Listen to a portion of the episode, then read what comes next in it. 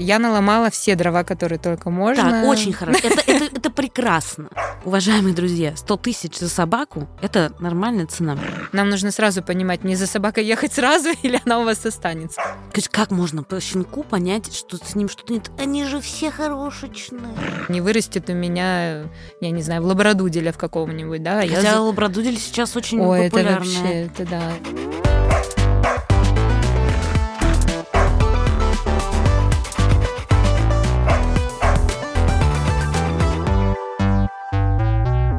Всем привет! Вы слушаете Министерство собачьих дел, подкаст о собаках и людях, которые с ними живут. Меня зовут Маргарита Журавлева.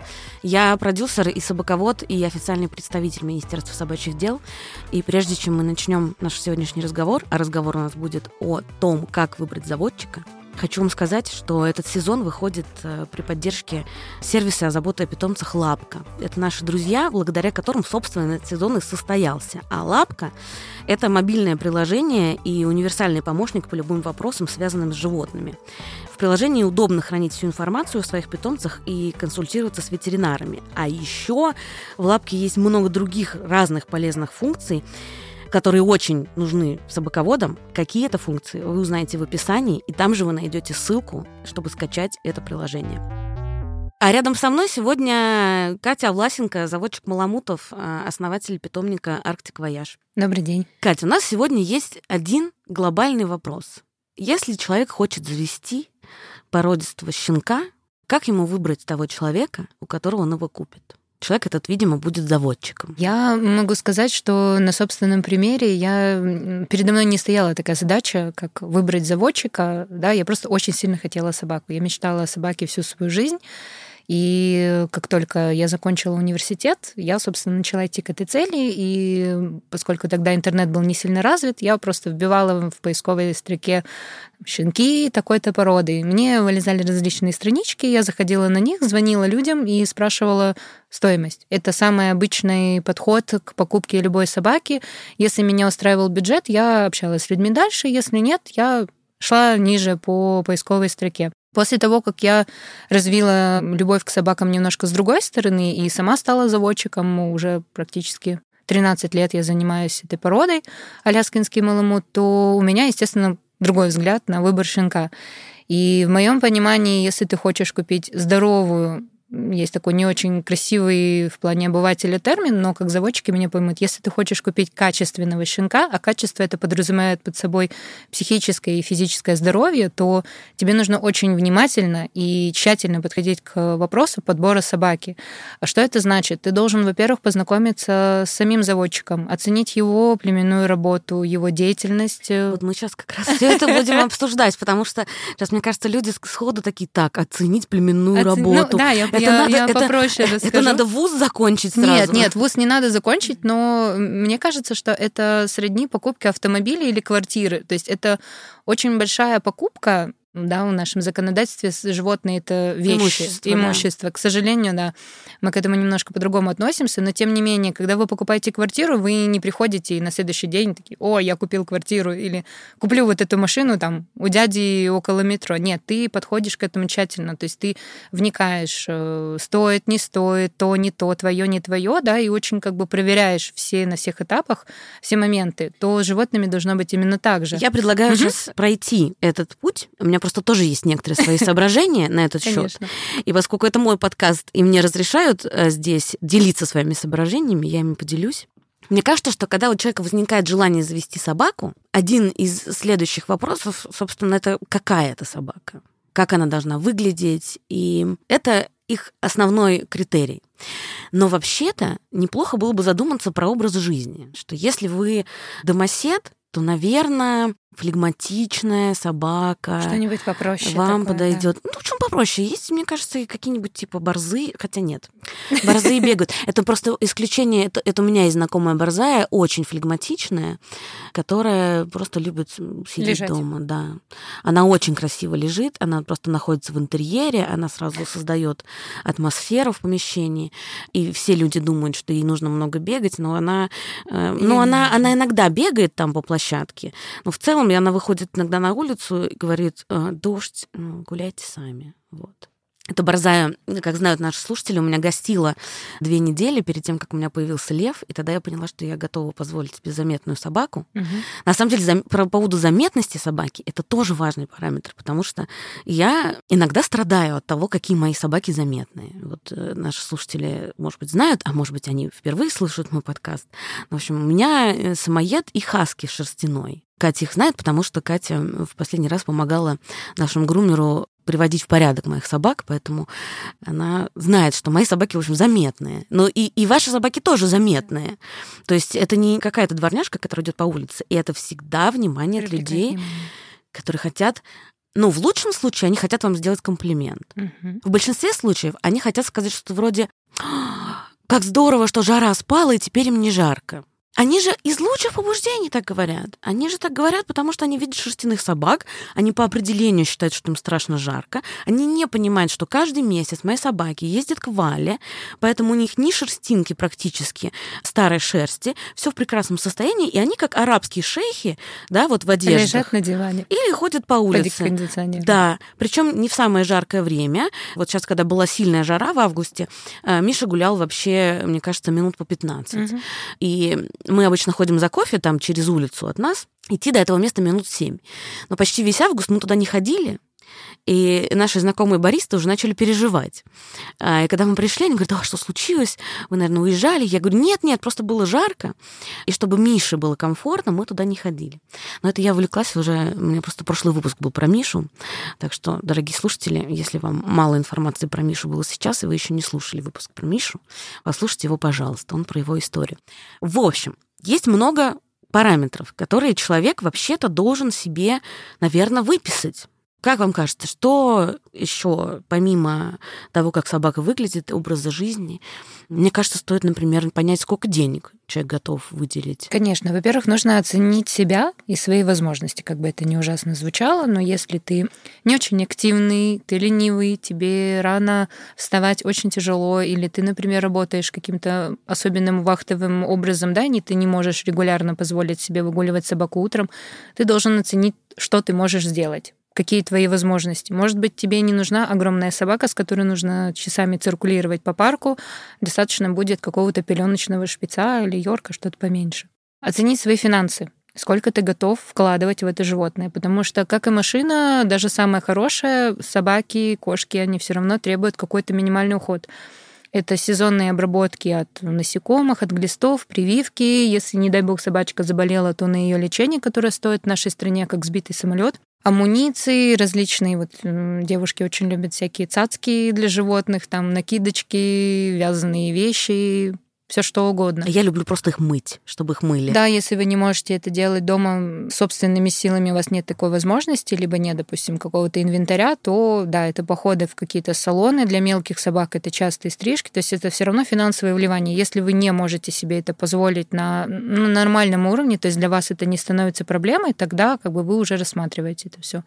Естественно, нужно понимать, для чего вам нужна собака. Как бы это грубо не звучало, вам она нужна для себя, для детей, для бега, спорта, для какого-то активного образа жизни, там, я не знаю, походы в горах или ночевки у озера, да, то есть вы должны подбирать себе собаку, с которой вам будет комфортно, потому что чаще всего это 10-15 лет вашей жизни, и за это время у вас может много чего измениться, и эта собака должна быть для вас не обузой через 5 лет, Часто, к сожалению, такое бывает, когда животных через 2-3 года выкидывают, породистых, которые купили за большие деньги, просто потому что она стала не нужна, неудобна, некомфортна или ваши жизненные обстоятельства изменились. То есть вы должны для себя принять решение, действительно ли вы готовы к этой собаке, потому что даже мопсы, они имеют э, обыкновение надоедать, что уже говорить про крупных собак. Естественно, вы должны понимать, что если вы заводите ту или иную породу, у нее есть свои особенности, как ментальные, то есть это определенная психика у собак, да, определенная ее реакция на там, городские раздражители, на сельские раздражители. То есть если вы живете в городе, может быть, для вас какая-то нежная порода не совсем подходит.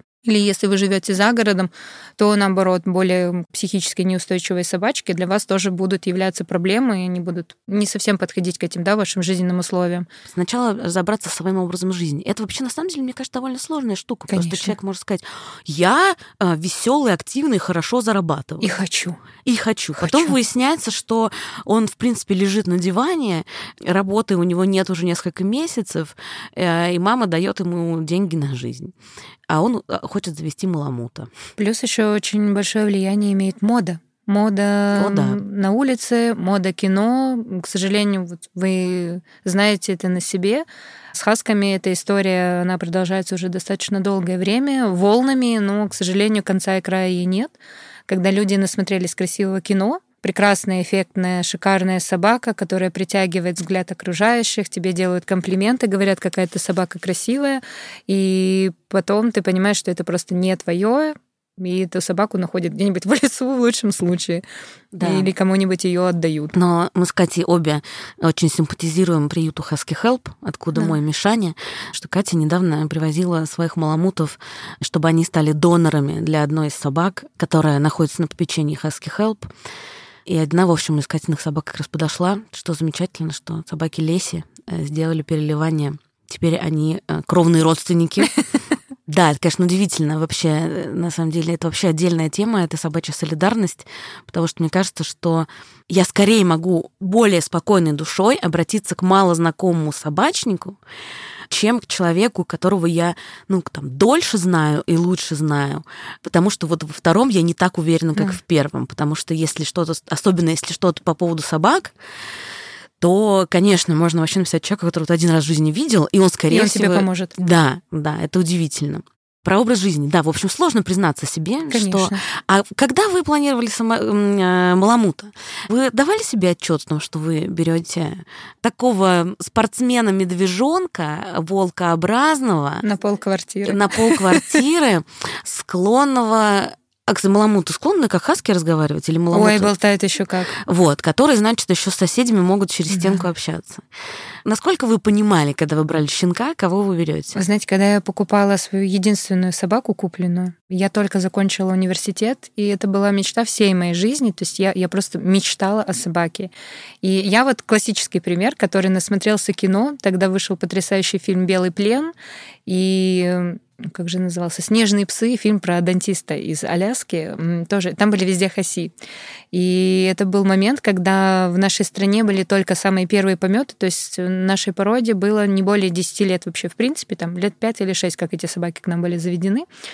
И когда я звонила и говорила, мне все равно, я хочу хаски, он говорит, это хаски или маламут? Вы понимаете разницу? Я говорю, мне все равно, я хочу эту собаку, потому что я просто бредила этой красотой.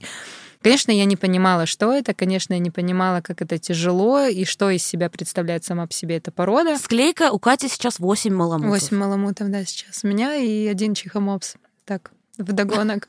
Надо одного меньше, одного больше.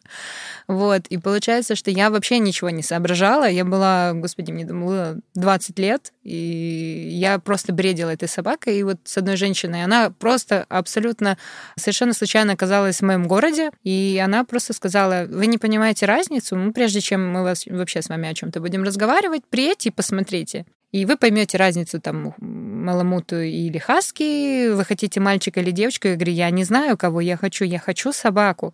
Там мы более-менее сошлись по бюджету, и думаю, ну вот как бы увижу и увижу. И когда мы с ней встретились, я увидела мальчика, ему на тот момент было 5 или 6 лет, это просто огромный медведь, Маламута. шикарный маламут, черно-белый, и это было начало декабря, падал мелкий снег, он падал на его шубу, и я поняла, что я без этой собаки отсюда не уйду, и мне вообще все равно. Ну, поскольку я по характеру достаточно сильный человек, для меня ни шерсть, ни слюни, ничего не проблема, поэтому я пришла к маме и сказала, мам, у меня будет собака. Как хочешь, я приведу. Через два месяца как раз родились у них щенки в питомнике. И я сказала, что у меня будет собака, и выгоняй меня из дома или нет, делай, что хочешь, у меня будет эта собака. Единственное, мама сказала, чтобы она была не очень крупная. Действительно, моя девочка выросла не очень крупной, поэтому я прошла. Вот, да, 35 килограмм. 38, да. Она, ну, бабушке уже 12 лет, э, поэтому она, конечно, любимая. И, и она... вы, вы взяли э, щенка вот я от взяла, того кобеля? Я взяла щенка, это был наш, получается, папа. Я взяла девочку с отвратительнейшим характером. Это самый ужасный маламут, которых я знаю, серьезно. Она кусается всех и нападает на всех, э, она отвратительно себя ведет, она оккупировала мою бывшую комнату и просто никого туда не пускает, поэтому мы называем теперь Лиса пошла в свою комнату. То есть это ужасный характер, потому что это, естественно, была первая моя собака, и я взяла ее в полтора месяца, то есть это вообще очень рано, и я сама никогда в жизни не даю в таком возрасте щенков, потому что она еще должна быть под мамой, мама должна ее немножко воспитать, а я взяла вот этот вот шерстяной клубок и посадила себе на шею. В итоге выросло вот это чудовище, которое терроризирует нас до сих пор. Я наломала все дрова, которые только можно. Так, очень хорошо. Это, это, это прекрасно. И как раз пошла по классическому пути, что вот я увидела эту собачку и растаяла. Но из-за того, что я внутренне как бы посильнее буду, чем я внешне кажусь, поэтому я взяла, у меня еще папа военный, поэтому я взяла в свои руки воспитание этой собаки, и, конечно, мы с ней прям очень тягались за лидерство, но мне кажется, она все равно меня иногда прогибает в этом плане, потому что я ее очень сильно люблю. А, вот как раз мы обсуждали, нужна ли собакам такая армейская дисциплина тоже с одной из наших гостей, с Тамарой mm-hmm. Идрисовой. Тамара, например, считает, что собаке не нужна армейская дисциплина, и мне близок ее подход, mm-hmm. что она как-то через любовь, через э, понимание, через, через внимание к собакам. Это индивидуально все на самом деле. Нужно подходить к каждой собаке индивидуально. Я просто к 30 с лишним годам осознала, что я просто не переношу насилие, особенно на фоне происходящего в мире в целом. И если я могу его не умножать там, где что-то от меня зависит, то там, например, я, я решила, что лучше я буду обращаться к более дорогому кинологу и специалисту mm-hmm. по поведению собак. Лучше мы будем работать дольше, но я не буду умножать насилие. Вот. Таков... Лучше изначально исключить это. Да, Того таков... это дешевле и легче. Таков мой подход, потому что, опять же, я уже рассказывала в этом подкасте, что первый кинолог, который у нас был со Львом, это была довольно милая женщина, но она мне объясняла в какой-то момент, э, с какой силой все-таки лучше собаку дергать, если он что-то не так делает. А то, что все-таки перед тем, как дернуть собаку, можно, например, научить его реагировать на подзыв, на другое, да. да, что если мне не нравится Отвлечь. его поведение, он должен отвлекаться на мой голос, угу. например. Вот это было как-то в нашем нашей работе исключено, вот. И я даже до некоторую перед Левчиком чувствую вину, но, по-моему, ему нормально.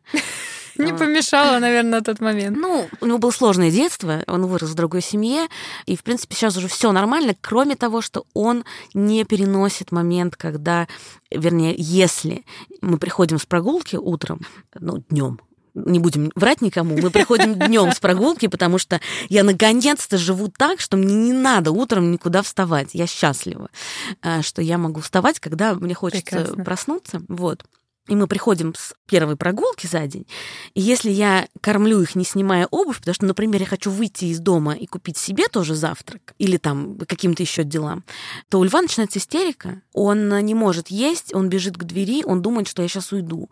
Я сначала не понимала, в чем дело, потом поняла, что дело в том, что э, его бывшая хозяйка просто, видимо, она рано утром с ним гуляла, приходила и, не разуваясь, не раздеваясь, его кормила и уходила, и уходила на, на 12 часов на работу. Да. И он думает, что если его кормят в обуви и в куртке, то, то все, это все, это просто все. Поэтому иногда я прям просто раздеваюсь, он ест, потом я одеваюсь обратно, но я люблю его, я не хочу, чтобы он нежничал, поэтому я вот так о нем, о нем забочусь. Возвращаемся к наломанным дровам. Что было дальше? Как вообще ты стал? Да, уважаемые слушатели, мы неожиданно во время этого подкаста перешли на «ты», потому что, ну, почему бы и нет? Свои люди. Как ты поняла, что дальше ты хочешь что-то делать с этой собакой вообще? Ой, это было очень просто. Если я что-то не знаю, то я обращаюсь обычно за совету к знающему человеку. И в плане собак, естественно, для меня моя заводчица на тот момент, она была богом в собаководстве, в кинологии. Я слушала ее абсолютно и беспрекословно. Конечно, это мне не всегда играло на руку. Было очень много еще ошибок допущенных с той стороны. Но она убедила меня взять определенную собаку, то есть она посоветовала мне взять девочку, девочку там она мне подобрала, собачка мне понравилась, собачка поехала со мной домой из Чехова.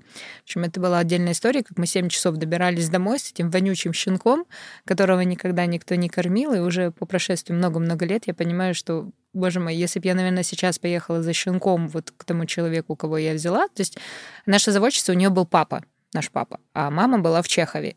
И если бы я вот в данном моем состоянии возрасте перешагнула бы тот дом, порог того дома, я бы, наверное, вообще никогда никого там не взяла и ничего бы там руками не трогала. Пришло время обсудить сейчас. Я, я, я, мы, мы, начали, мы начали, я думаю, что ответ как раз в том кроется, что, что просто твоя собака была самой прекрасной на свете, и ты поняла, что ее нужно выставлять и размножать. Да, естественно. Но вот здесь самое время спросить про питомник. Потому что, когда говоришь питомник, представляется такое поместье. Это классический такие, да, а, такие очаровательные пухлые щенки с бантиками на шеях, угу. и у каждого по две гувернантки, да, да, которые дают им еду, вытирают попу, но все как бы не совсем так. По-хорошему, конечно, питомник это некая определенная ограниченная территория, то есть это место, где проживают собаки, это может быть вольеры, не вольеры, как угодно, открытый, закрытый, да, и, соответственно, там грумерская под них, э, территория, где эти собаки, выгул называется, где эти собаки гуляют, за ними следят и так далее. Обычно в таком классическом понимании это питомники, где много собак. 20, 30 и более. Если это маленький питомник... зона с кубками, значит. Ой, там да. что, что только нет. То есть это по своим финансовым возможностям люди изгаляются, честно говоря, как могут. Еще зависит это, естественно, от породы. Если у вас крупная собака, это само собой понятно, что у вас должна быть определенная территория. Если это какие-то йорки, шпицы, очень многие люди держат этот так называемый питомник да, у себя дома. Есть питомники, которые раздают своих собак, они живут у всех там друзей, родственников, но тем не менее это юридическое понятие питомник, да, то есть э, это нет обязательства, нет никакого подкрепления в материальном плане, что вы должны вот обязательно иметь в одном дом месте держать, или да. в одном месте, да, что у вас определенные должны быть там какие-то жилищные условия, что вы можете содержать этих там животных у себя. Юридические бумажки оформили и можете, собственно, заниматься чем вам угодно, размножать этих животных практически в не в ограниченном количестве, нет никаких ограничений, сколько собак вы можете иметь как бы как вы потянете финансово в этом плане. Ну и, естественно, все это зависит только от ваших личных качеств и вашего отношения к животным. Соответственно, людям не стоит удивляться, да, если, например, они звонят по телефону, который написан, например, на сайте, да, вот они нашли какой-то угу питомник. И они, значит, звонят, и им говорят, да, вот, но мы физически находимся, не знаю, в Свиблово, но если вы хотите посмотреть щенков, вам нужно ехать в лесной городок, например. Mm-hmm. Для тех, кто не из Москвы, это, короче, два разных конца города это не должно вызывать. Нет, абсолютно нет. У них там вопросов. может быть дача, и там могут проживать собаки в комфортных для них условиях. Если люди могут у себя в квартире создать такие же условия, почему нет? В этом нет ничего такого особенного. Да, но было бы странно все-таки, если бы, не знаю, в квартире было. Хотя вот у тебя. У меня был последний помет в квартире. Потому что в доме было очень холодно. Угу. Как раз-таки у меня родились щенки в декабре, и я их выращивала в квартире. Не скажу, что это было супер, но это было лучше, чем в доме, откуда был сквозняк со всех сторон, поэтому было так. Хорошо, мы поняли, что питомник — это не музей-заповедник, вот. Да, и попасть туда вам со стороны вряд ли удастся, если только вы не договоритесь о встрече. То есть это не то учреждение, куда вы можете с улицы просто попасть, зайти и посмотреть. Что должно быть в социальных сетях или на сайте питомника? Отсутствие какой информации человека должно смутить? Сложный вопрос. В моем понимании питомник это все равно люди. Да, угу. это те люди, которые этим занимаются. Мне кажется, что заводчик или супружеская пара, может быть, там мама с дочкой, неважно, да, люди, которые презентуют себя как заводчики, они должны обладать теми или иными знаниями. То есть это должно быть все равно какое-то образование кинологическое, курсы, не курсы, все что угодно. То есть эти люди должны внушать доверие, что я вот могу со стороны им позвонить и быть уверенным, что они мне продадут щенка, через два дня с него не слезет краска там, да, или это не вырастет у меня, я не знаю, в лабрадуделе в каком-нибудь, да. Хотя я... лабрадудель сейчас очень Ой, это вообще, это да. И заплачу собак. за это 200-300 тысяч, и потом не буду знать, что вообще с этим делать. Еще если это, простите, доживет до нормальных да, лет. к сожалению, Потому да. что сейчас это вообще... Ты, ты не застрахован ни от чего. Соответственно, должна быть какая-то информация об этих людях. Если это публичные люди, то есть они должны часто выставляться на выставках, потому они что... должны, соответственно, гуглиться. Они должны гуглиться, вы должны хотя бы знать, их должны кто-то знать, да, из собачьей среды. И есть, э, к сожалению, заводчики, которые почему-то очень странно относятся к выставкам. Выставка — это зоотехническое мероприятие в первую очередь, несмотря на то, что сейчас это пропагандируется как шоу, красота, там, пиар и так далее. Это зоотехническое мероприятие, которое позволяет получить оценку своей племенной работы. Конечно, это, да, в общем, не сильно показатель, но тем не менее, если ваш питомник, который вы себе предсмотрели, имеет стабильные, хорошие результаты, это означает, что у этого человека хорошие собаки, они стабильно выигрывают, если тем более это собаки в возрасте, не 2-3 года, да, а может быть, они пятилетних собак выставляют, может быть, у них есть ветераны. Ветераны выставляются с 8 лет. Получается... Вот Мишанин брат выставлялся вот. и получил какое-то место. Вот, да. это отлично. То есть это показатель того, что у этого заводчика здоровые, сильные собаки, даже до преклонного возраста. И вы знаете, что вы купите собаку, и он у вас проживет много-много лет, и с ним условно не будет никаких проблем, он будет здоров. То есть, соответственно, это должны быть люди, которых кто-то знает. Может быть, они там продают щенков, э, и вы знаете этих людей. То есть это все равно, как-то, знаете, не, не из-под полы достали и продали, и вообще непонятно, что там происходит. Соответственно, вы можете посмотреть, какие титулы у этих собак, какая родословная крови. Вот, я вот эта информация должна я быть. Я правильно понимаю, что а человек, допустим, скажет, а мне, а я не хочу выставлять собаку, мне для души. Но вообще-то э, было бы здорово, чтобы он увидел эти документы, и даже если он берет ее для души и не хочет выставлять, потому что, как ты сказала, что выставка это какое мероприятие? Зоотехническое. Зоотехническое. Вот это прекрасное определение, потому что я много думала про выставки. Я там никогда не была, mm-hmm. потому что, э, опять же, мои собаки, они каждый день на улице просто выставляются и получают свои комплименты.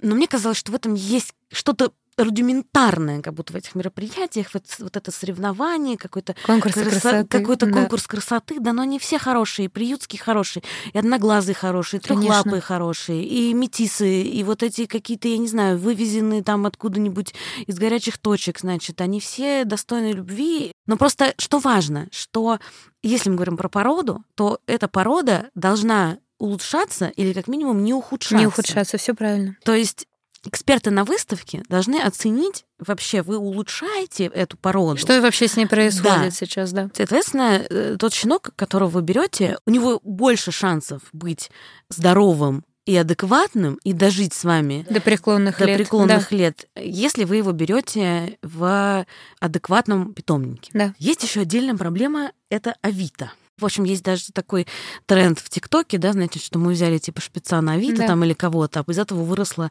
какая-то, значит, э, шерстяная мурена.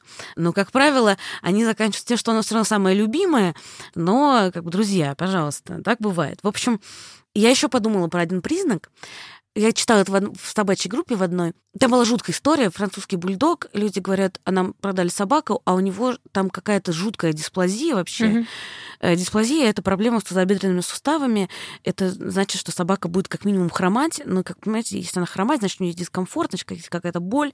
И они пытались понять, как им вернуть собаку потому что они не собирались разбираться с этими вопросами безумными, да, и там в комментах просто было безумие безумное, потому что часть людей писали, что вы, значит, изверги, это ваша, до... себе, это да? ваша доля, значит, это вы хотели подешевле, это Бог вас наказал, значит, и теперь вы, значит, вы мучаетесь, оперируете его, как вы можете его предать.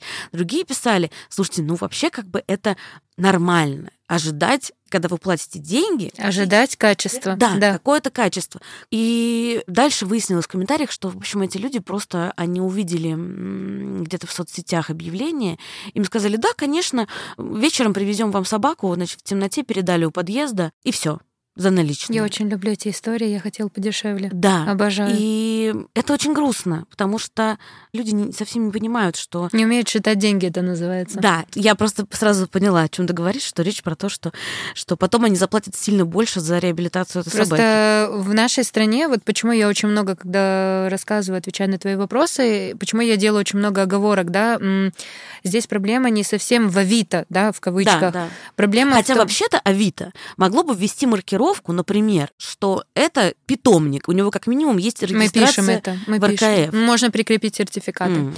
Смотрите, здесь есть такая история заводчики и разводчики. Разведенцы. И разведенцы, как угодно их называем, мы называем их папи фермы, которые плодят всех мам с папами, там дедушки, бабушки, у кого-то есть, простите, самовяз. Это повязались случайно на, там, на выгуле, да, и непонятно, кто это. Есть подтасовки документов, когда щенки на самом деле от совершенно других собак.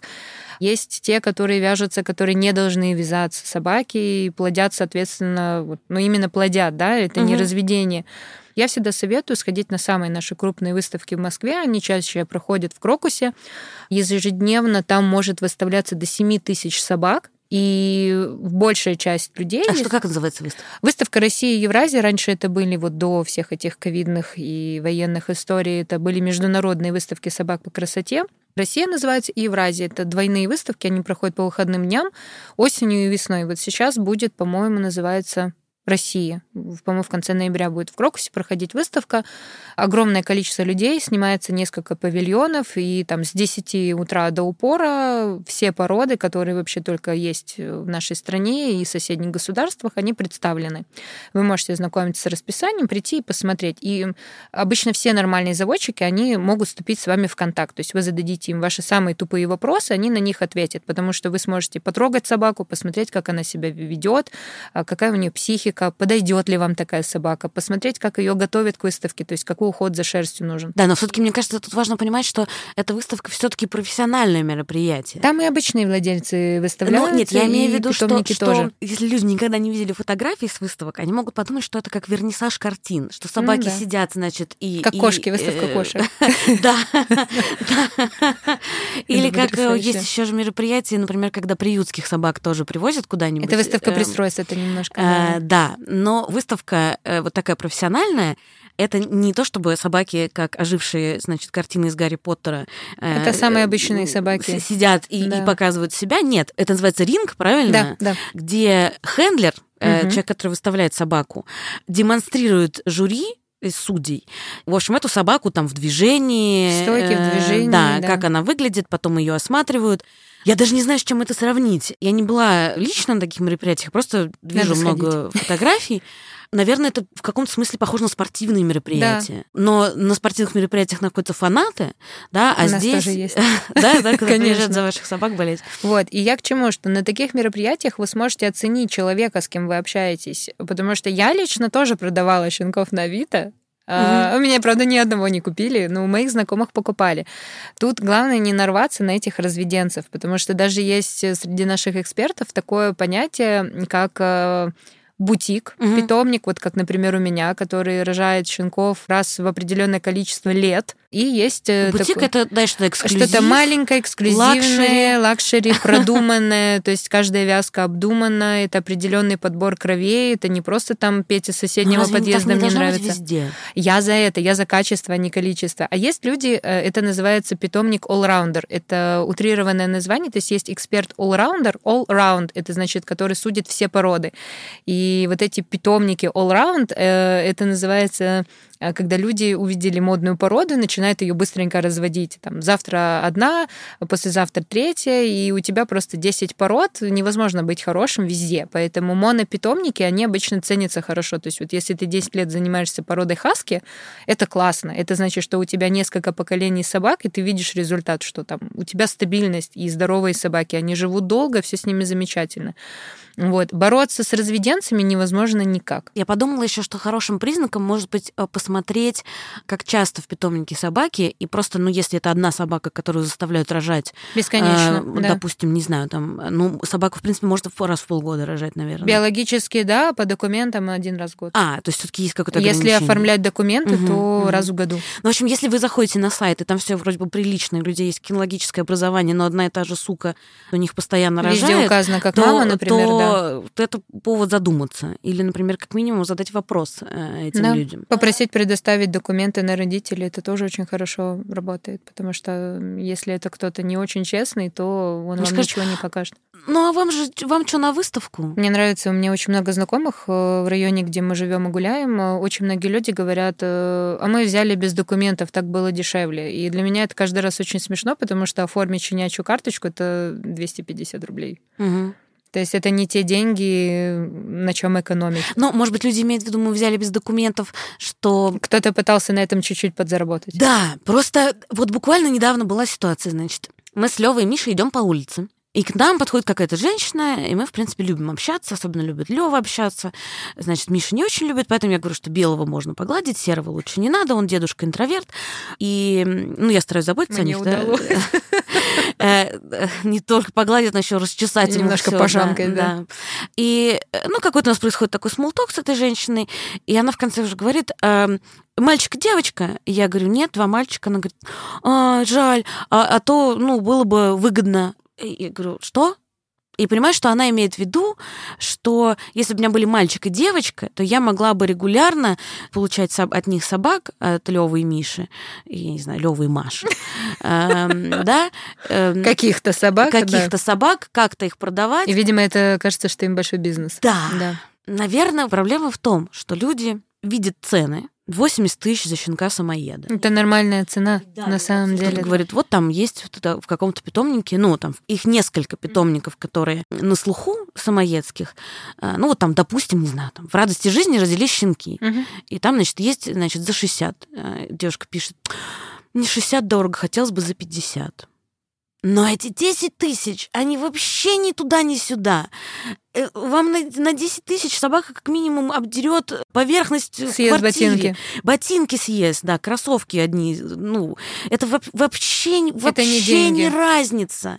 Как вот это донести до людей? Ну, надеюсь, что, может быть, у кого-то что-то изменится. Ты знаешь, у нас нашего разговора, да. есть э, очень частая такая волна, э, она уже много лет длится, когда раз в какое-то время, я все время смеюсь, что это связано с полнолунием, когда обостряется угу. у людей психика. И у нас есть такой большой-большой пост, э, который мы ретвитим периодически. Почему у меня дорого, проходите мимо. И мы объясняем, что работа заводчика, вот у меня есть, например, щенок, я продаю его за 100 тысяч рублей, условно. Это так много, как говорила моя бывшая начальница, у тебя сколько щенков родилось? Я говорю, 6. О, 600 тысяч. То есть люди не понимают, что вкладывается в это, что это Вот как... давай расскажем. Э, что получается ты, кроме того, что ты вяжешь, да, ты выбираешь там себе пару, ты едешь в этот город или в эту страну. В моем случае это была два раза выездная выставка за границу. А в Европе совершенно другие цены на вязки, на услуги инструкторов, на все на свете. Это очень сильно дорого. То есть это от тысячи евро до 5, до 10, если это какие-то эксклюзивные маленькие породы, там, например, а, Допустим... Лёвкины. Ну, в моей породе да. это вот как бы от, от тысячи до пяти тысяч евро просто завязку, и тебе ничего не гарантирует. То есть получится, не получится, ты просто скатался, потратил деньги и сидишь, ждешь, такой молишься. То есть, получается, все-таки быть хозяином кабеля выгоднее. Да. Угу. Ну, это если ты котируешься, то да, с девочками гораздо сложнее. То есть ты потом начинаешь кататься по больницам. УЗИ, не УЗИ, витамины, таблетки. Покупаешь ей то, что она хочет. Там, хочу брокколи, хочу персики. Она Всё так и говорит, То же да? самое. Ну да, она кричит на тебя, там требует от тебя, не знаю, замороженные куриные сосиски или что-нибудь угу. такое. То есть два месяца ты ходишь, трясешься над ней, потом появляются щенки. Конечно, если тысячи евро заплатили. Там э... просто ты вообще не спишь около нее. И, естественно, когда рождаются щенки, это в лучшем случае это дом, там, дом обычные роды, все в порядке, да, а если кесарево, на крупную собаку это там 30-50 тысяч рублей. Угу. Просто за кесарево. И потом рождается счастье. И ты с этим счастьем три месяца носишься, целуешь их в попу, и начинаются прикормы, неприкормы, игрушки, вольеры, пеленки, раскладушки, все что угодно, да, может понадобиться. Вакцины, которые в связи с последними событиями ты просто днем с огнем их ищешь, там по каким-то знакомым где-то из-под полы достаешь, потому что отечественная вакцина желает лучшего, ты ищешь импортную. Покупаешь паспорта, покупаешь э, щенячьи подарочные наборы каждому владельцу. То есть я подхожу так, что у меня с каждым щенком уезжает пакет подарков. Там угу. шейники, поводки, всякие там пеленки, пакетики для какашек и так далее. Все вот эта ерунда детская. Но тем не менее ты... Я думаю, что это не самое большое вложение. Не, кажется, не самое вот вложение, месяца... самое большое вложение это контролировать, чтобы с ними угу. все было хорошо, чтобы они были здоровы, весили в норме, ничего у них не болело, они гуляли, были там помыты, и вложение в пиар, да, то есть это фотосессии регулярные, потому что щенки растут просто на глазах, это каждую неделю ты их снимаешь, платишь там за все это, да, добро, и получается в итоге, что даже если ты продашь очень дорого щенков, во-первых, у тебя никто их не разбирает сразу, как горячие пирожки, это все равно какое-то определенное время. Я попала на ковид, поэтому у меня, к сожалению, остались три собаки, которых я не смогла пристроить даже бесплатно, и вот сейчас мои коллеги страдают от военной операции, потому что за границей закрыто, плюс на нас наложены определенные санкции, и даже с родословной наши щенки не расходятся. И могут сидеть собаки и до года, и, и дальше. То угу. есть, как бы ты все это кормишь, ты все это там присматриваешь, ну, конечно, следишь. Они же, они же твои, и да. вот такого, что ты родила там 6 щенков, это по 100 тысяч, 600 тысяч, ты такой, о, куплю себе там, я не знаю, подержу на марку на эти деньги. Нет, такого нет вложения, которые у тебя туда уходят, они несопоставимые, если только это не поток. То есть если угу. у тебя поток щенков, тогда да, там можно что-то заработать. То есть был момент, когда на одной из конференций мы обсуждали вопрос с э, налогами так. для заводчиков. У нас читала лекцию юрист, не буду называть ее по имени, которая призывала нас всех оформить самозанятого и платить 4%, поскольку животное это имущество, мы реализуем имущество, там продажа товаров, мы должны платить государству налоги. И я помню, что эта бедная юрист еле унесла от нас ноги, потому что нас было в районе 200 человек, и мы очень сильно разругались, потому что у всех есть в основном основная работа, которая тебе позволяет заниматься этим как очень дорогим хобби, делом для души. А, мало людей, которые занимаются этим как основной да, своей деятельностью, в том числе и обеспечивают себя этим. Ну, кроме разведенцев только. Кроме разведенцев, которые штампуют их как, э, я не знаю кого. Вот. И получается, что у тебя нет столько денег, даже выручка от щенков, если у тебя все сложилось удачно, ты продала, у тебя нет такого огромного количества денег, которые представляются людям.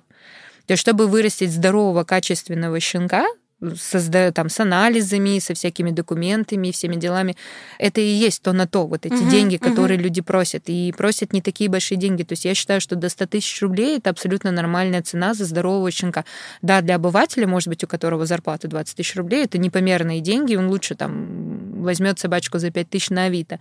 Но что ты получишь лучше, чтобы он взял ее из приюта. Лучше, чтобы ты взял из приюта. Да. я, я согласна. То есть здесь получается, либо ты готов к тому, что ты возьмешь подороже. Есть, конечно, люди, которые, естественно, на этом навариваются и делают э, там бизнес да, из этого, кто там за 300 тысяч сейчас покупает модные породы, продают, это все есть. Но в основном нет каких-то бешеных доходов, поэтому вот это обсуждение «я хочу на 10 тысяч подешевле», ну, договорись ты о ну, рассрочке. Мне кажется, что, может быть, 10 тысяч — это то, что заводчик щенка и заработает вообще. В итоге, может да. быть, да. В лучшем случае, да которые он потратит потом на переклейку обоев и перестилание пола. Уважаемые друзья, 100 тысяч за собаку — это нормальная цена. Не думайте, пожалуйста, что вот эти 100 тысяч или 90 из них заводчик кладет себе в карман.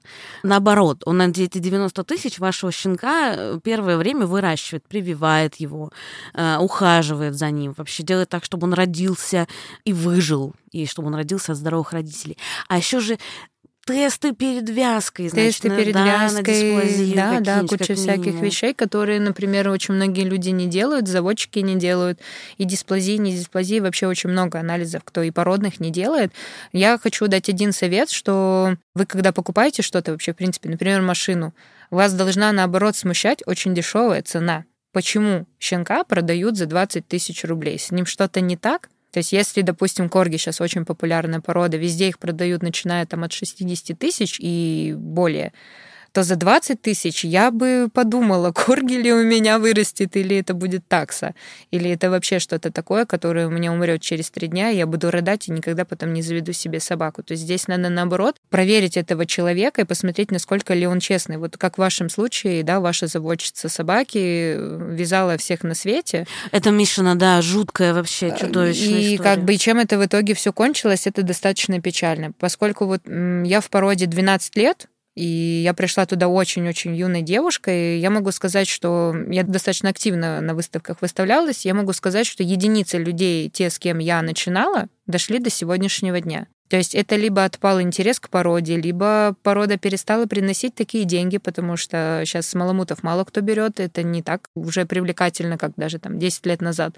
Кто-то там перешел на другие породы, кто-то вообще решил перестать заниматься собаками. То есть остаются только энтузиасты дела, как я, вот там у нас еще Очень несколько... дорогое хобби. Очень дорогое хобби, это действительно так. И поэтому Нужно смотреть, э, долго ли занимается человек этой породой. Я бы не советовала вам брать собаку даже там на Авито, если ты пишут, что питомник, и это их, например, первая вязка что вы получите с этой собаки, да? Может быть, это вообще случайно ну, там... Кто-то же должен взять из первой вязки все таки щенков. Ну, если это проверенный человек, я бы взяла. То есть, если я знаю, что этот человек долго занимается породой, там, пять лет, например, и вот он созрел для того, чтобы у него была первая вязка. А если это вот... А что же занимается породой? То есть, у него есть собаки, он их выставляет? Выставлял, угу. например, да, как-то где-то, может быть, он спортивными соревнованиями занимался. То есть, он в любом случае не дома сидел с ней. Я правильно понимаю, что получается, что чем занудней человек, с которым вы начинаете общаться, тем больше шансов, что он хороший заводчик. То, что он подходит к своему делу ответственно. Если он говорит, да, окей, нет проблем, э, завтра привезем. Это должно вызывать сомнения да. у вас, конечно. Угу. Я советую всегда приехать и посмотреть, пообщаться. Я всегда показываю взрослую собаку и щенка, потому что всегда все в восторге от щенков. А когда выходит корова 45 килограмм, которая на тебя прыгает и начинает тебя слюнявить, это не всем нравится. И ты говоришь, вот эта собака будет такой, вам подходит такой вариант? И ну, много людей не возвращались и не перезванивали, потому что хочу ну, и не могу. Богу. Я на самом деле, я поэтому и прошу, это знаете, как тестовый день на собеседовании. Угу. Потому что ты должен понять, что это такое. У меня был в прошлом году не очень хороший опыт с моим вот последним пометом. На тот момент девочке было почти два года. Мы познакомились с одной очень приятной девушкой на улице. Она подходила к нашей собачьей площадке. Мы заобщались. Девушка в достатке, вроде как вменяемая, прилично выглядела. Мы с ней договорились об испытательном сроке. Она взяла к себе собаку на неделю, на две на две получилось в итоге. Все было прекрасно, она гуляла с этой собакой днями и ночами, собака приходила ухайдоканная, там, спала на своей лежанке с игрушками. Все было великолепно, пока не наступали выходные. И когда это произошло второй раз, вторую неделю, она попросила меня опять взять собаку на выходные дни, и я задумалась, что что-то, наверное, не так, потому что, ну, очень странная история.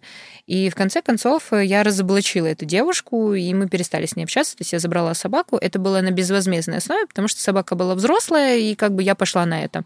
Оказалось, что девушка одевалась очень вызывающе, брала красивую собаку и гуляла летом по паркам и знакомилась с молодыми людьми, пытаясь так устроить свою личную жизнь. Угу. К концу недели у нее, значит, э, какие-то наработанные Лох. встречи да, состоялись. Она назначала себе свидание, а как она уедет из дома кому-то на свидание, если у нее дома собака, которая она не знает, как ее оставить там условно одну, потому что собака у нее недавно. И, в общем, на вторые выходные собака буднего дня закончилась. Угу. Есть и такое. То есть обязательно нужно попробовать и себе, и людей посмотреть, потому что очень вот эти навязанные стереотипы, когда я говорю, прочитайте про породу, прочитайте, посмотрите ролики, придите, потрогайте, посмотрите, и тогда уже решайте. Когда ко мне приезжают и говорят, я хочу, чтобы эта собака кого-то охраняла, мне нужна собака на участок. Она же большая, и тут моя собака заваливается на спину, растопыривает ноги и просит почесать ей живот. Я говорю, это не охрана. И все говорят, а как же так? Ну, вот так. Ну, не любая большая собака это, охраняет. Во-первых, не любая собака охраняет, во-вторых, нужно было читать про породу. Угу. О чем, собственно, я всегда и говорю, что да, действительно, если у вас очень все легко как-то складывается, это должно вызывать у вас сомнения, потому что ни один заводчик не будет вам продавать собаку, ничего не спрашивает. То есть, если о вас не расспросили, кто ты, где ты, там, сколько у тебя детей, какого они возраста, была ли когда-то у тебя собака, в какие у тебя жилищные условия, никто не хочет вас унизить или обидеть.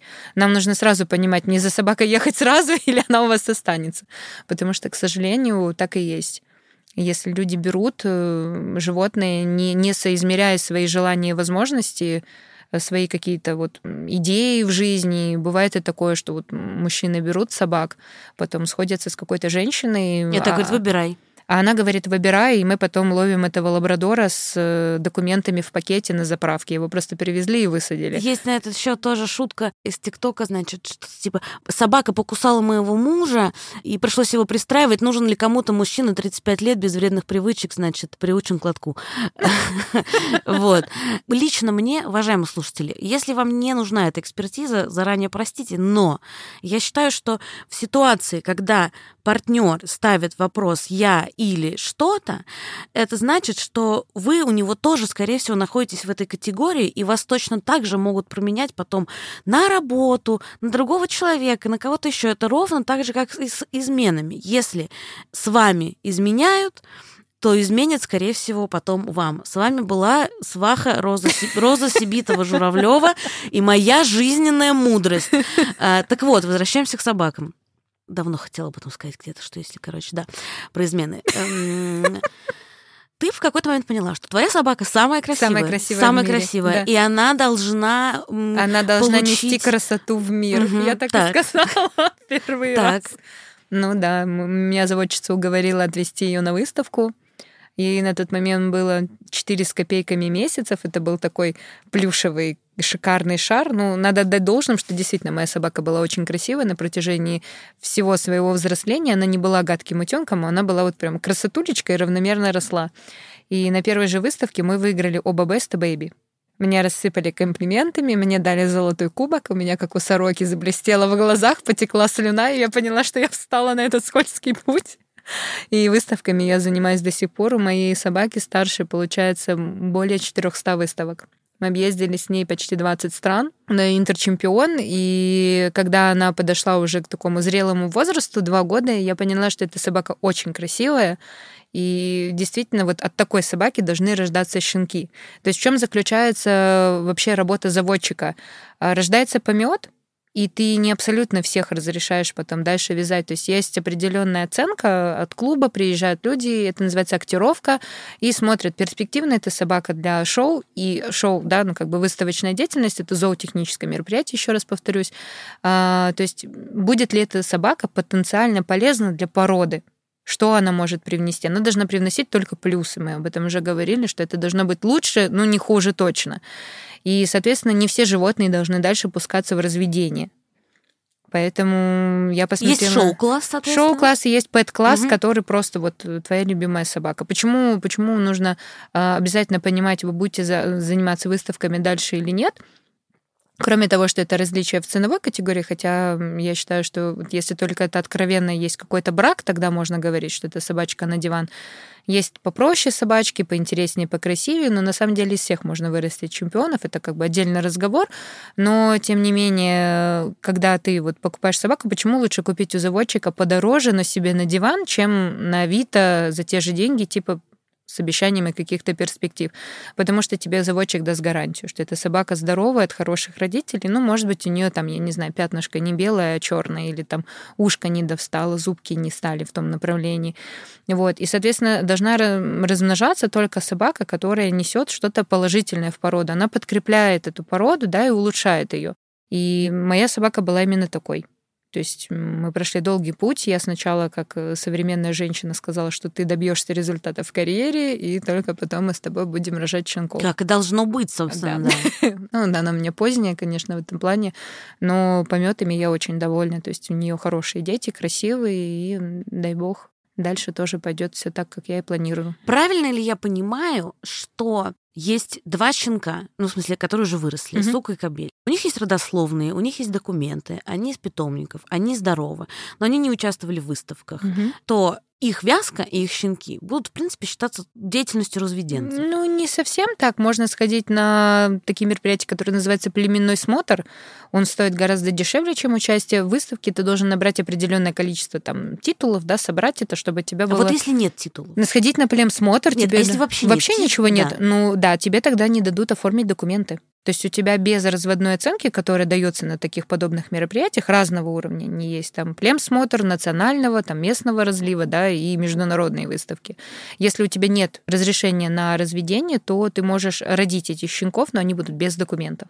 Угу. То есть, в принципе, то же самое, но без документов. Обычно вот это вот в 2-3 раза дешевле, чем то, что с документами.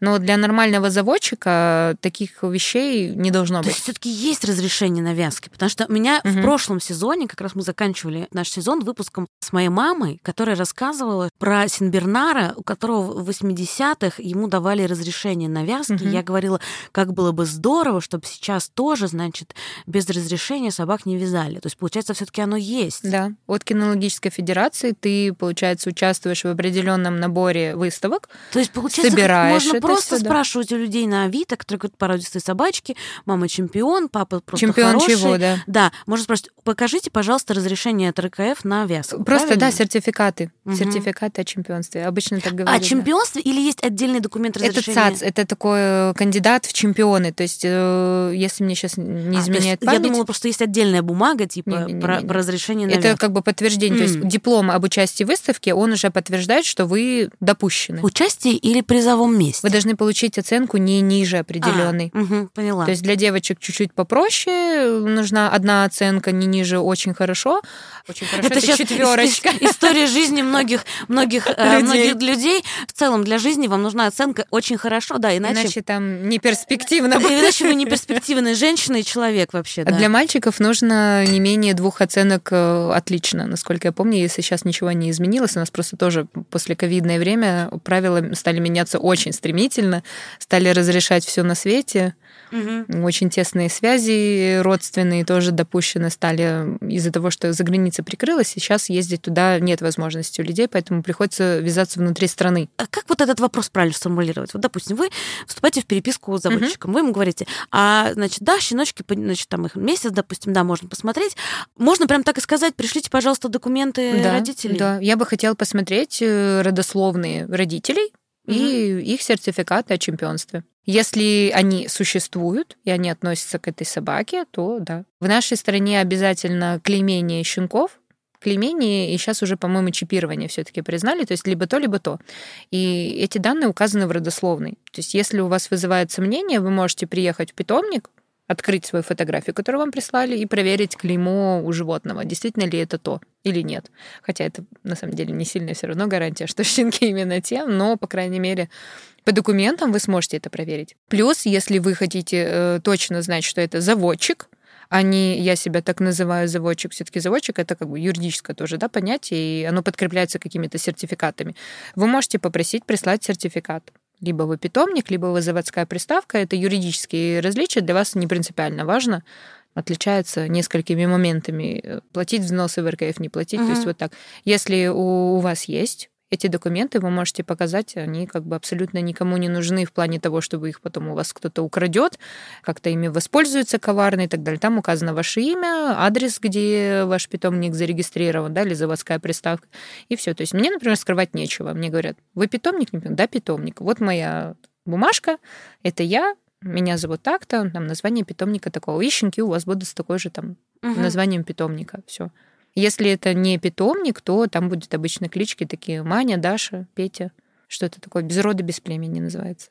Нужно не стесняться в этом плане, тоже быть немножко дотошнее и спрашивать, где вы находитесь, где щенки, почему они там, допустим, вы пишете город Москва, а они там в Пензе находятся, да? Мгм. То есть можно немножко А какое быть может таким... быть этому объяснение? Мама тут, папа там. Мгм. Я когда продавала своих э, щенков от второго помета, у меня папа был в Литве, а мама в России. То есть мы вешали в Литве объявление, но писали, что мама щенков находится в России, в Москве, и как бы доставка из Москвы, если Мгм. нужно, в Литву будет. То есть мы как бы расписывали, что и почему так. Важно сказать, что это людей не должно смущать, Мгм. потому что любовь не знает границ. Да. Ты поняла, что твоя собака прекрасна, Мгм. она нравится всем. И она прекрасна не только по твоему мнению, Да, ну и по мнению экспертов. по мнению экспертов, Да. что значит, что все-таки, значит, не просто любовь тебе. Да, э, глаза э, да, затмила. да. И как ты поняла, что тебе нужен собственный питомник? Что тебе нужно вот пройти всю эту регистрацию? Что ты не просто будешь ее, например, вязать с какими-то чемпионами. Ну, Потому что все нужно делать хорошо. Так. У меня а чтобы сделать хорошо, была- надо сделать самой, да? Ну, я думаю, что да, у меня была заводчица, я могла провести этот помет под ее именем, но учитывая, сколько я вкладывала в это все, мне хотелось, чтобы это было именно мое. У меня был определенный взгляд на разведение, то есть я хотела привнести в породу определенные черты, У нас есть несколько типов породи, и в разных странах, естественно, свое, да, вот такое какое-то клуарное разведение. Мне очень нравились э, финские собаки, спортивные, они все в основном занимаются спортом. Это большие рослые собаки с хорошей шерстью, потому что у них все время холодно, да, они в основном все живут на улице. То есть мне нравился их рост и мощь. И в то же время мне нравились польские собаки, поскольку первые собаки в России появились из Польши, из польских питомников их завезли наши товарищи. И в Польше как раз-таки там немножко другой тип. Это такие коренастые бочонки, очень мускулистые, очень костистые, с великолепной шерстью, с очень большой красивой головой. И я хотела совместить это, чтобы это было что-то среднее, с очень хорошей шерстью, сильный, выносливый, мощный и с красивой головой. В принципе, я к этому иду. Не скажу, что это быстрый процесс. То есть я специально вязалась с польскими собаками, с финскими собаками, и вот планирую, может быть, в следующем году как раз между собой повязать плод любви от одной стороны и от другой, чтобы вывести что-то вот такое единое, лучшего качества, чем есть сейчас. Звучит очень профессионально, но лучшего качества, конечно, звучит немножко... Немножко, немножко, немножко... режет слух для да, обывателя. Да, я для согласна, любителя, да. потому что, конечно... Вот Лев, например, у него, насколько я знаю, прекрасная морда. Ну, в смысле, по моим меркам, это вообще самая, самая любимая морда. Но Валя нам сказала, наш грумер, которая еще выставляет собак угу. тоже, она когда его видела, сказала, морда очень-очень симпатичная, но кривые задние лапы чего могло не случиться, в принципе, из-за, если бы он попал да, выращивания. в, семью. Угу. Но он крипторх. Поэтому, угу. соответственно, он бы ничего не получил. Дорожка закрыта сразу, да. получается. Но да. опять же мне сказали, что если бы это обнаружили сразу, то, возможно, какие-то медицинские манипуляции. Угу. В принципе, ну, то есть чисто в теории Лев мог бы мог быть, бы быть. Э, чемпионом, потому что у него там супер именитый папа, который сейчас живет в Индии, вот, и вообще я его страшно люблю. Но Мишу-то я люблю не меньше, Конечно. несмотря на то, что Миша, я в итоге тоже, как знают наши слушатели, обнаружила значит, родословно и все остальное, но Миша бракованный как минимум по длине шерсти и по своим пропорциям, потому что он похож на очень большого корги. Ну ладно, вам он не настолько низкий, он просто небольшой комод. Да, небольшой комод, да, да. Он длиннее, чем хаски, и чуть коротколапее, чем... Чем нужно, да. получается, да. Но это разные вещи, мне кажется, знаете, мы любим собак, потому что они собаки. Вообще, я обожаю всех собак, я на улице пристаю ко всем, мне просто невозможно оторвать. Абсолютно все равно, там, Петя Даша, чемпион мира ты или вообще какая-нибудь собака подворотня, все равно. И тут еще больше идет речь э, именно вот к чему мы с вами, наверное, подходим, это выбрать собаку из питомника профессионального, да, чистопородную собаку для каких-то определенных своих целей, либо взять собаку из приюта. И это вот как раз-таки она должна быть собакой для души. То есть это разные вещи. Если вы хотите именно дальше заниматься разведением, вам в одну сторону, ко мне слушать про качество, количество, да, и вот эти все имбридинги вещи, все про выставки. Если вы просто хотите собаку, возьмите ее из приюта дайте ей то, что вот, чем она в жизни была обделена. Но не хотят брать из приюта, потому что это определенные сложности. Это собака с поломанной судьбой, с поломанной психикой. С ней нужно заниматься. Это сложно, это никому не интересно, никто не хочет в это вкладываться. Я правильно понимаю, что точно так же щенок от разведенцев будет с той же поломанной психикой. Вполне себе, э, да. Вероятно. Вероятнее да? всего, И да. вы тоже, скорее всего, в него вложите кучу денег в две вещи: в воспитание и в здоровье. Да. Ну, и в ущерб еще, который да, он да, несет. Да, само собой. Э, да, то есть, в общем, это получается как бы то на то. То на то и выходит, да. Только вы еще потом будете ругаться с этим заводчиком, пытаться ему что-то да, вернуть. Вот и по так поводу далее. ругаться с заводчиком. Вот скажи, пожалуйста, а должен ли заводчик оставаться на связи с э, хозяевами щенка столько, сколько отведено этому щенку прожить. Ну, в смысле, уже стать взрослой собакой и всему остальному. Вы знаете, я могу отвечать только за себя, да, может быть, кто-то считает, что я не совсем адекватно к этому подхожу. Я со всеми, практически со всеми владельцами моих щенков, кто на связи вообще, в принципе, да, вот выходит на связь, я с ними дружу, регулярно езжу в гости, даже за границу. То есть мы прям в очень теплых отношениях. Я мне присылают там фоточки, как они лежат, спят, там гуляют и так далее. Мы раз в определенное количество времени мы на связи обязательно. Я вот как курица-мать, то есть это все мое подо мной, я все это контролирую, если нужно там дать совет, я советую, то есть я обязательно держу руку на пульсе. В ковидное время у меня случилась не очень приятная история, я продала свою собаку в ближайшую страну СНГ, заводчику, спортсменке, маме троих детей. знакомой моей подруги, то есть как бы это был известный человек в своей стране. Я продала собаку в трехмесячном возрасте в идеальном состоянии, прекрасный щенок, все, и забрала его оттуда в 10 месяцев с поломанной психикой.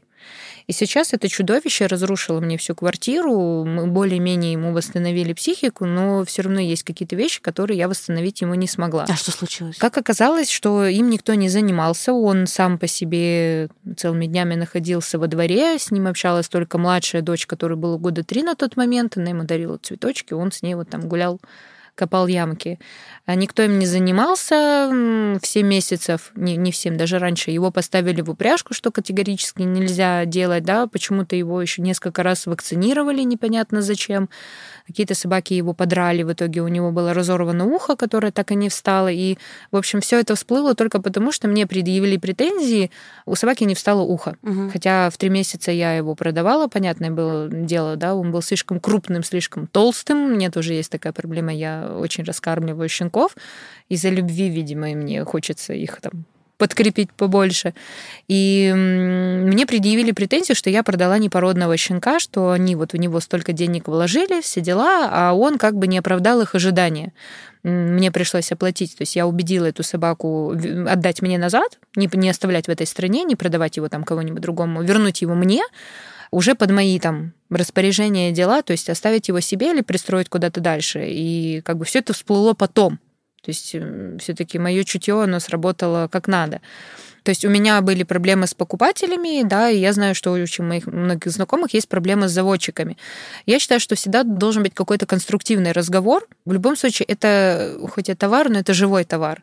Как и дети, мы никогда не можем угадать планы Бога и, и до конца знать, что вообще нам там суждено и какое животное нам попалось. Больное, здоровое, может быть, там у него больное сердце, и он у вас, знаете, там от тромба в пять лет упадет на улицу и умрет, и ты никак не можешь вообще к этому не подготовиться, ты не сможешь это не предугадать, ничего.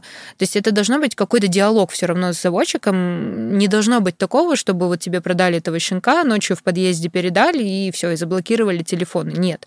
Многие заводчики заключают договора. Я скажу, что я не заключаю ни горячо, ни холодно мне от этого договора, поскольку никто, естественно, условия этого договора никогда не выполнял.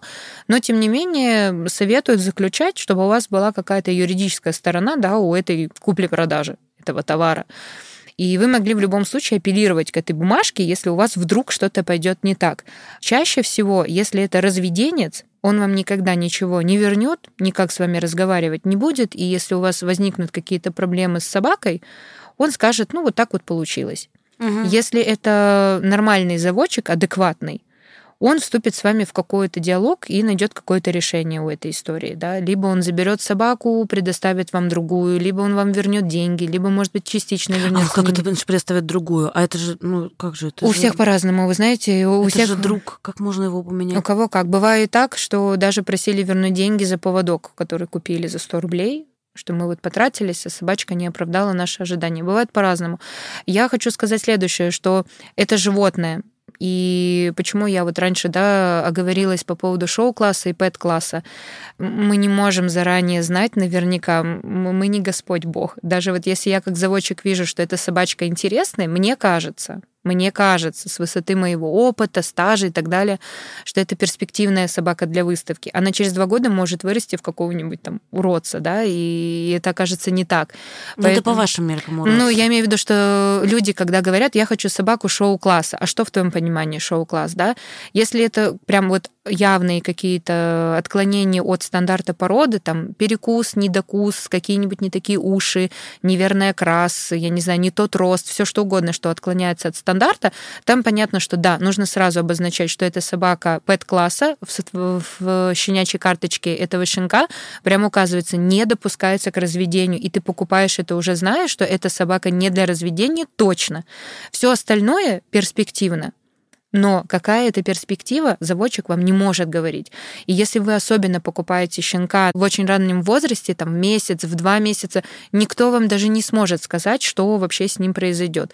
Есть э, устойчивая практика проведения актировки щенка в 30 дней. Актировка — это осмотр внешний, проверяют там мальчиков на наличие их достоинств, проверяют прикус зуба, что внешне эта собака перспективна. Почему стараются делать это в 30 дней, хотя официально по документам это 45 дней? Потому что в 30 дней маленький щенок — это проекция взрослой собаки, то есть она будет вот ровно такая же, какая она будет взрослая. Я вначале этому не верила, но... Вот для меня это тоже загадка, потому да. что когда, когда там, не знаю, говорят, что как можно по щенку понять, что он будет будущим чемпионом, а этот что а с ним этот не будет. Они же все хорошие. Они все хорошие, да. Но вот смотрите, в 30 дней это вот как раз именно тот день, именно день, даже не два, не три, который дает тебе перспективу взрослой собаки. Я честно вам могу сказать, я открывала потом фотографии и проверяла. Вот у угу. меня собакам там 5-7 лет уже взрослым которым. Ну, правда. Ну, прямо пусечка-лопусечка, только теперь немножко побольше. Дальше идет вот этот период сикость-накость, особенно если у вас не совсем правильно сложены линии разведения, то есть если это, например, это называется чистый кросс, а, у меня было вот такое в последний раз, когда мне просто понравилась красивая собака, вот правда, она мне понравилась. В Финляндии, у нас не было никаких общих родственников, и почему чистый кросс? Потому что вот мне понравился Петя с соседнего подъезда, и будь что будет. Вот у меня что-то получилось, а что-то не получилось. Одна собака у меня вот чистый пэт-класс, потому что она собрала в себе все всевозможные недостатки, и она вообще ну, не выглядит как породная собака. То есть если у вас есть тем более какие-то вот такие вещи, нестыковочки, да, нет прям вот хорошего наложения по имбридингу, то есть э, мама к папе не сильно подходит, да, как у людей бывает, тогда уже вот будь что будет, и тогда ты вообще не можешь предугадать, что из этого щенка вырастет. Он сейчас может быть три месяца лапочкой, а в пять лет это будет кошмар на длинных ногах. Хочется говорится, что кошмар на длинных ногах это если вы идете в ринг и на вас смотрят эксперты. Скорее всего, это будет ваш любимый пирожочек все равно. Все равно, на да. Длинных, хоть и на длинных ногах. На любых ногах это ваша будет любимая собака. У меня есть друзья, они живут с нами в одном районе. В ковидное время они подобрали на улице щенка. Я люблю очень рассказывать эту историю, и мы все думали, что это щенок Далматина. Щенок рос, со временем он приобретал разные формы, то есть вот этот вот щенячий период гадкого утенка, он был то большим, то маленьким, то высоким, то низким, попа выше головы и так далее. Сейчас это 65-килограммовый конь. А кто он? Э, Мы не знаем, кто он. Он собрал в себе несколько пород, он страшный, как мои грехи, и огромный, он занимает целую комнату в их квартире. Попа от одной собаки, голова от другой собаки, а туловище от третьей. Ну, и вообще, в и в пятнышко, в разноцветное причем. Uh-huh. Он, он собрал в себя все, как сборная солянка. А в детстве он был совершенно милым и очень похожим на далматина. Это uh-huh. вот пример к тому, что заводчики не могут вам наверняка на 300% гарантировать, что у вас будет прям супер идеальная собака, и даже по здоровью тоже, к сожалению, мы не можем давать такую гарантию. Поэтому... Но получается, что задача заводчика э, хорошего сделать все, чтобы избежать возможных да, проблем. Да. Но дальше, если они случатся, то там, вы уже в контакте с, э, с хозяевами, да, и можете там Можно уже, помочь. да, о чем-то говорить. Но в основном такого не бывает. То есть, если это грамотный подход к разведению, тщательный подбор идет к паре и правильное выращивание то есть это уход за беременной собакой и правильное выращивание щенка.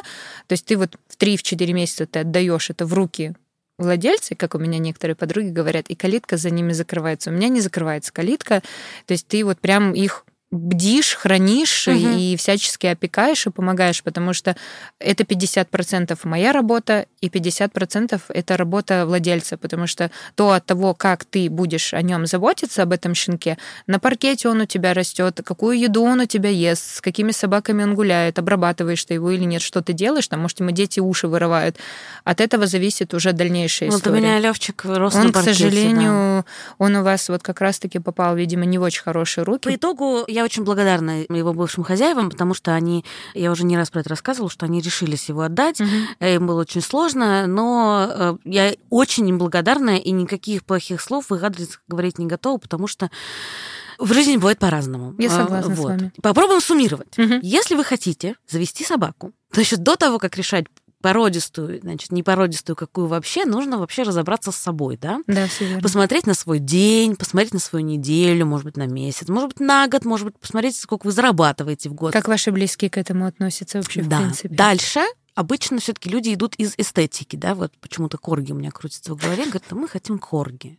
Я бы сделала так. Если человек хочет завести корги, я бы зашла на Авито, но я бы попробовала поискать собак, которых отдают бесплатно или за символические деньги, когда, например, у людей что-то случается в жизни. Да. Я видела кучу объявлений на фоне, значит, опять же, ковида, многие собаки остались без хозяев, и родственники просто не могут их содержать. Да, так, как, да это было, к сожалению, да. когда очень многие заводчики либо умерли, либо потеряли возможность финансовую или физическую содержать этих всех собак, да. К сожалению, да. Можно попробовать найти взрослую собаку. Мне просто кажется, что на самом деле взрослая собака — это гораздо лучше, чем щенок, потому что, во-первых, она сформировалась, с ней интересно. Вы два взрослых человека, в конце концов. Вам есть о чем поговорить с этой собакой. Ну, в смысле, что она там, не знаю, с ней не нужно пять раз в день выходить. Mm-hmm. Хотя с Мишаней нужно было пять раз в день выходить, потому что Мишаня никогда не жил в квартире. Но, в общем, не знаю, мне кажется, что, что какая-то взрослая собака... Не так, не так нелегко, на самом деле. Не, нет вот какого-то идеального выхода. У всех свои плюсы. Да, общем, у всех да. свои плюсы и минусы в том числе. Или бы я посмотрела в соцсетях, потому что я так нашла своего льва. Я точно знаю, что, например, есть э, у ТАКС команда помощи. У большинства пород а, есть да. фонды помощи. Сейчас еще куча собак, волонтеры вывозят, например, из Харькова, из Николаева. С Украины, да. И, соответственно, этим собакам тоже нужна помощь. Там есть и породистые собаки с документами, и, конечно же, там есть беспородные собаки, но, опять же, об этом у нас разговор будет в следующем выпуске.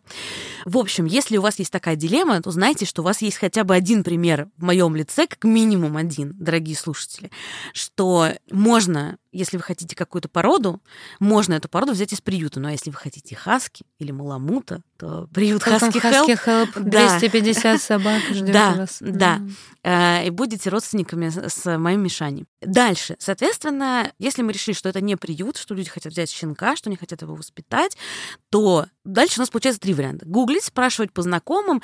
И еще, мне кажется, сейчас, учитывая распространение интернета, я бы смотрела по блогерам. Я даже имею в виду блогеров не то, чтобы у них были гигантские охваты, а просто если вы находите какого-то человека, которого э, подход которого вам нравится, как он, не знаю, рассказывает mm-hmm. про своих собак, и он его можно спросить как минимум, откуда он брал эту собаку. Да. Но что должно смутить человека? Что когда человек, называющий себя заводчиком, не хочет распространять какую-то информацию, правильно? Да.